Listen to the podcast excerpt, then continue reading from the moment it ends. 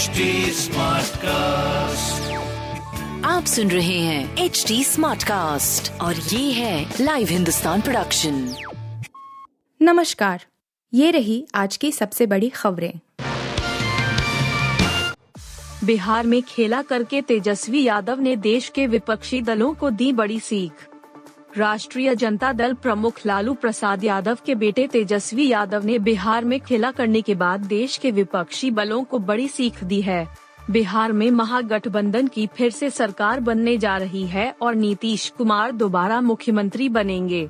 नीतीश कुमार की जेडीयू अब बीजेपी का साथ छोड़कर आरजेडी, कांग्रेस वाम दलों संघ सरकार का गठन कर रही है।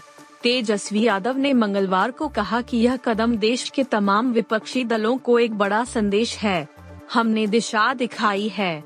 बीजेपी डर की राजनीति करती है, लेकिन हमें डरना नहीं है। तेजस्वी ने मीडिया को संबोधित करते हुए कहा कि अगर आप मजबूती के साथ खड़े होते हैं तो जनता भी आपके साथ रहती है। जनता के मुद्दे पर बिना डरे खड़े हों तो पूरा देश आपके साथ खड़ा हो सकता है। विपक्ष को एकजुट रहने की ज़रूरत है। पूरे देश में बीजेपी जो एजेंडा चला रही है, वो लोकतंत्र के लिए खतरनाक है। बीजेपी का उद्देश्य सिर्फ़ डराकर अपना काम करना है। जो डरता है, उसे डराओ और जो बिकता है, उसे खरीदो। अपने साथी दलों को निपटाने में लगी बीजेपी। तेजस्वी ने आगे कहा कि बीजेपी का एजेंडा यह है कि वह सबसे पहले अपने सहयोगी दलों को निपटाती है। पंजाब और महाराष्ट्र इसका उदाहरण है। इन राज्यों में जो हुआ, वो किसी से नहीं छिपा है। बीजेपी किसी भी पार्टी को आगे नहीं बढ़ने देना चाहती, वो जिसके साथ रहती है, उसे ही निपटाने में जुटी रहती है। क्षेत्रीय दलों को खत्म कर रही बीजेपी। तेजस्वी यादव ने बीजेपी पर हमला बोलते हुए कहा कि वह क्षेत्रीय दलों को खत्म करने के एजेंडे पर काम कर रही है। बिहार को लोकतंत्र की जननी माना जाता है और वहीं पर आकर बीजेपी के राष्ट्रीय अध्यक्ष जे पी नड्डा अपने इस एजेंडे को सार्वजनिक करते हैं। मगर बिहार इसी किसी भी हालत में स्वीकार नहीं करेगा। यहाँ उनका एजेंडा काम नहीं करने वाला। हालत यह है कि अब विपक्ष में केवल बीजेपी बच गई है। उसके साथ कोई खड़ा नहीं है। जन विरोधी कार्यों का यही परिणाम होता है। पूरे पूर्वोत्तर में बीजेपी का कोई साथी नहीं रह गया है। राठौड़ मुसीबत नहीं, मास्टर स्ट्रोक, शिंदे ने उद्धव को दिया संदेश फडनवीस ने भी दिखाई ताकत। महाराष्ट्र में लंबे इंतज़ार के बाद आखिरकार मंगलवार को मंत्रिमंडल का विस्तार हो गया। ऐसा माना जा रहा है कि इस विस्तार से मुख्यमंत्री एकनाथ शिंदे और उप मुख्यमंत्री देवेंद्र फडणवीस ने शिवसेना प्रमुख उद्धव ठाकरे और राज्य में भाजपा नेताओं को सीधे राजनीतिक संदेश दिए हैं। जब उद्धव ठाकरे ने मुख्यमंत्री के रूप में महाविकास अघाड़ी की बागडोर संभाली तो उन्होंने कांग्रेस और राष्ट्रवादी कांग्रेस पार्टी के साथ गठबंधन किया था। उद्धव ठाकरे अच्छी तरह जानते थे कि इससे आहत भाजपा इसका पलटवार करेगी। इसलिए उन्होंने शिवसेना के मंत्रियों पर पैनी नज़र रखी ताकि सरकार चलाते समय कोई भ्रष्टाचार या हेरा फेरी न हो। एक युवती की आत्महत्या के मामले में वन मंत्री संजय राठौर पर आरोप लगने से उद्धव ठाकरे परेशान हो गए थे। राठौड़ के इस्तीफे के लिए विपक्ष के दबाव के साथ ही एनसीपी अध्यक्ष शरद पवार ने भी उनके इस्तीफे पर ज़ोर दिया। ऐसे समय में एक नाथ शिंदे ने राठौड़ के पक्ष में मजबूती से खड़े होते हुए उद्धव ठाकरे से उनका इस्तीफा स्वीकार न करने के लिए जोरदार आग्रह किया। शिंदे का कहना था राठौड़ के पीछे एक बड़ा बंजारा समुदाय है। विपक्ष के आगे झुकने के बजाय हमें अपने मंत्री के पीछे मजबूती से खड़ा होना चाहिए। शिंदे ने ठाकरे पर बनाया था दबाव। शिवसेना के कुछ नेताओं ने हालाँकि शिंदे की जिद को तोड़ा और उद्धव ठाकरे पर दबाव बनाया।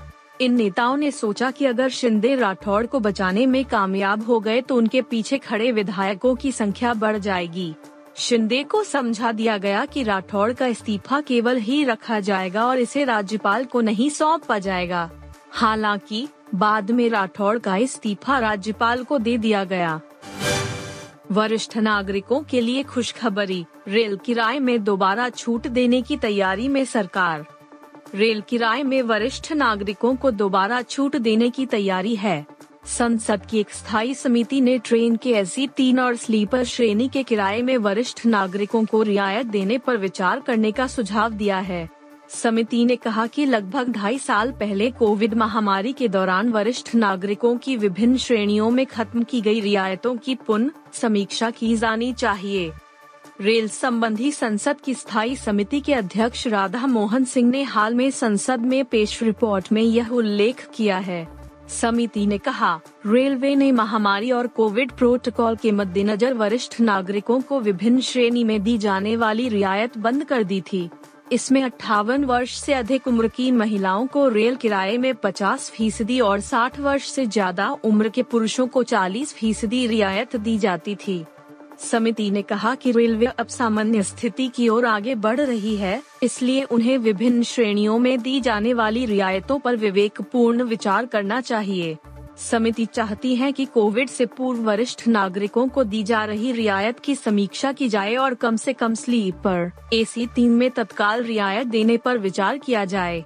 रेलवे कोरोना महामारी से पूर्व में चौवन श्रेणियों में रियायत देती थी। रेल मंत्रालय ने स्पष्ट किया है कि दिव्यांग की चार श्रेणी, रोगियों व छात्रों सहित कुल ग्यारह श्रेणी में रेल में रियायत शुरू की गई है, लेकिन वरिष्ठ नागरिकों को फ़िलहाल छूट देने का विचार नहीं है।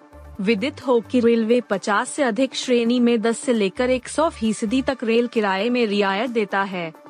इन श्रेणियों में थी छूट। रेलवे प्रधानमंत्री राष्ट्रपति पुरस्कार प्राप्त, वरिष्ठ नागरिक, खिलाड़ी, कलाकार, विधवा, विद्यार्थी मूक बधिर नेत्रहीन, विकलांग, मानसिक रोगी, अपंग यात्री, खिलाड़ी, कलाकार फ़िल्म तकनीशियन, आतंकवाद से लड़ते हुए मारे गए पुलिस, सेना, अर्धसैनिक बल के जवानों की विधवाओं आदि को रियायत देती थी।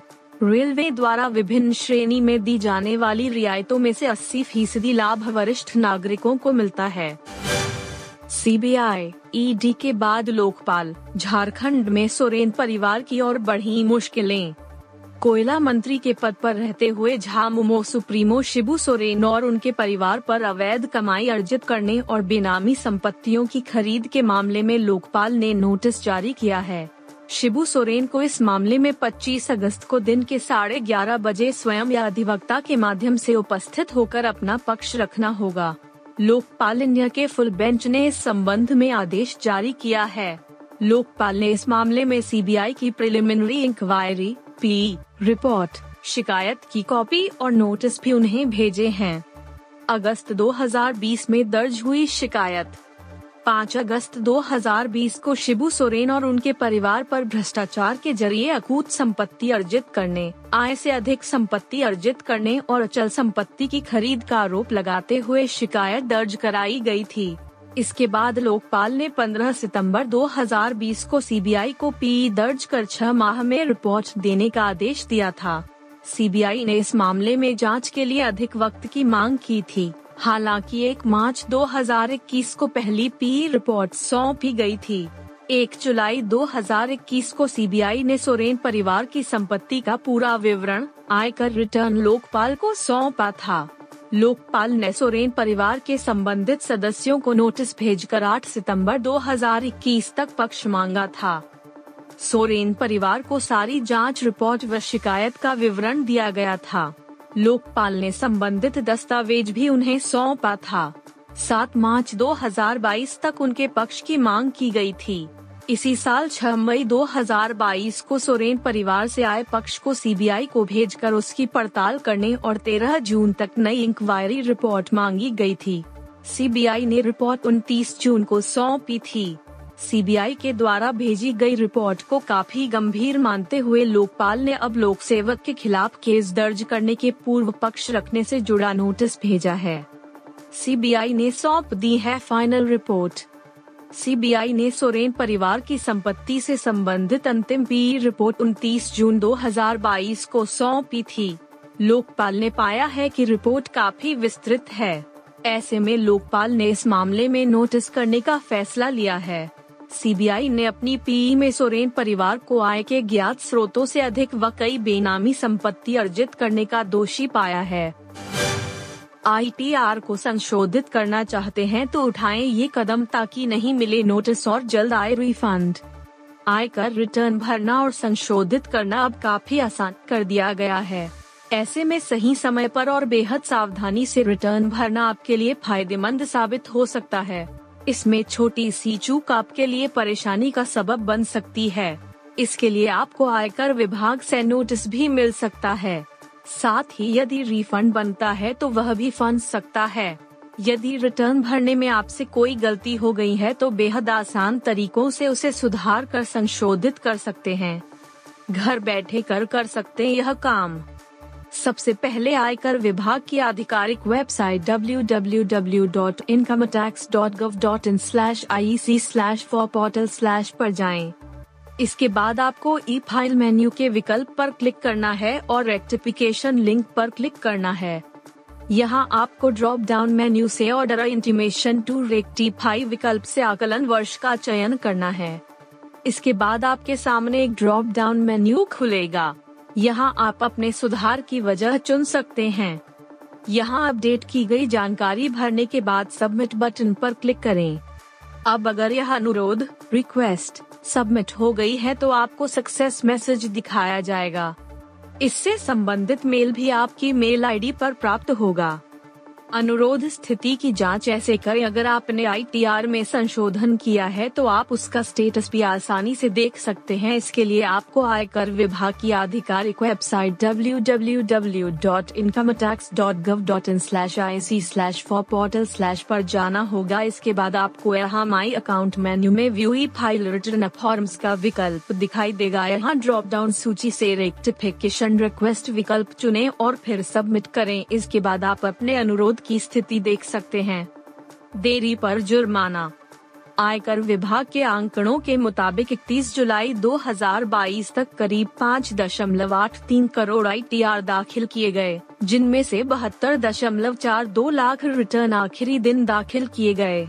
इसके बावजूद काफ़ी बड़े संख्या में ऐसे लोग हैं जो किसी तकनीकी वजह या किसी अन्य कारण से आईटीआर समय से नहीं दाखिल कर पाए हैं। ऐसे लोग जिनकी आय पाँच लाख रुपए से कम है, वह एक हज़ार रूपए जुर्माना देकर आईटीआर भर सकते हैं। वहीं जिनकी आय पाँच लाख रुपए से अधिक है, उन्हें पाँच हज़ार रूपए का जुर्माना चुकाकर आई भरना होगा। रिटर्न के तीस दिनों के भीतर सत्यापन ज़रूरी। पिछले माह आयकर विभाग ने करदाताओं की तरफ़ से आयकर रिटर्न जमा करने के बाद उसके वेरिफिकेशन की समय सीमा को 120 दिन से घटाकर 30 दिन कर दिया है। समस सीमा में कटौती का प्रावधान एक अगस्त से ही लागू हो गया है। आईटीआर के वेरिफिकेशन फॉर्म को जमा करने या उसके वेरिफिकेशन की समय सीमा अब रिटर्न दाखिल करने के बाद 30 दिन की होगी। आईटीआर दाखिल करने के बाद करदाता को उसका इलेक्ट्रॉनिक या भौतिक रूप में वेरिफिकेशन कराना होता है। अगर तय समय सीमा के भीतर वेरिफिकेशन नहीं कराया जाता है तो आयकर विभाग उसे अवैध घोषित कर देता है। आप सुन रहे थे हिंदुस्तान का डेली न्यूज़ रैप जो एच टी स्मार्ट कास्ट की एक बीटा संस्करण का हिस्सा है। आप हमें फेसबुक ट्विटर और इंस्टाग्राम पे एट एच टी या podcasts@hindustantimes.com पर ईमेल के द्वारा सुझाव दे सकते हैं। आप सुन रहे हैं एच डी स्मार्ट कास्ट और ये था live Hindustan production smart cast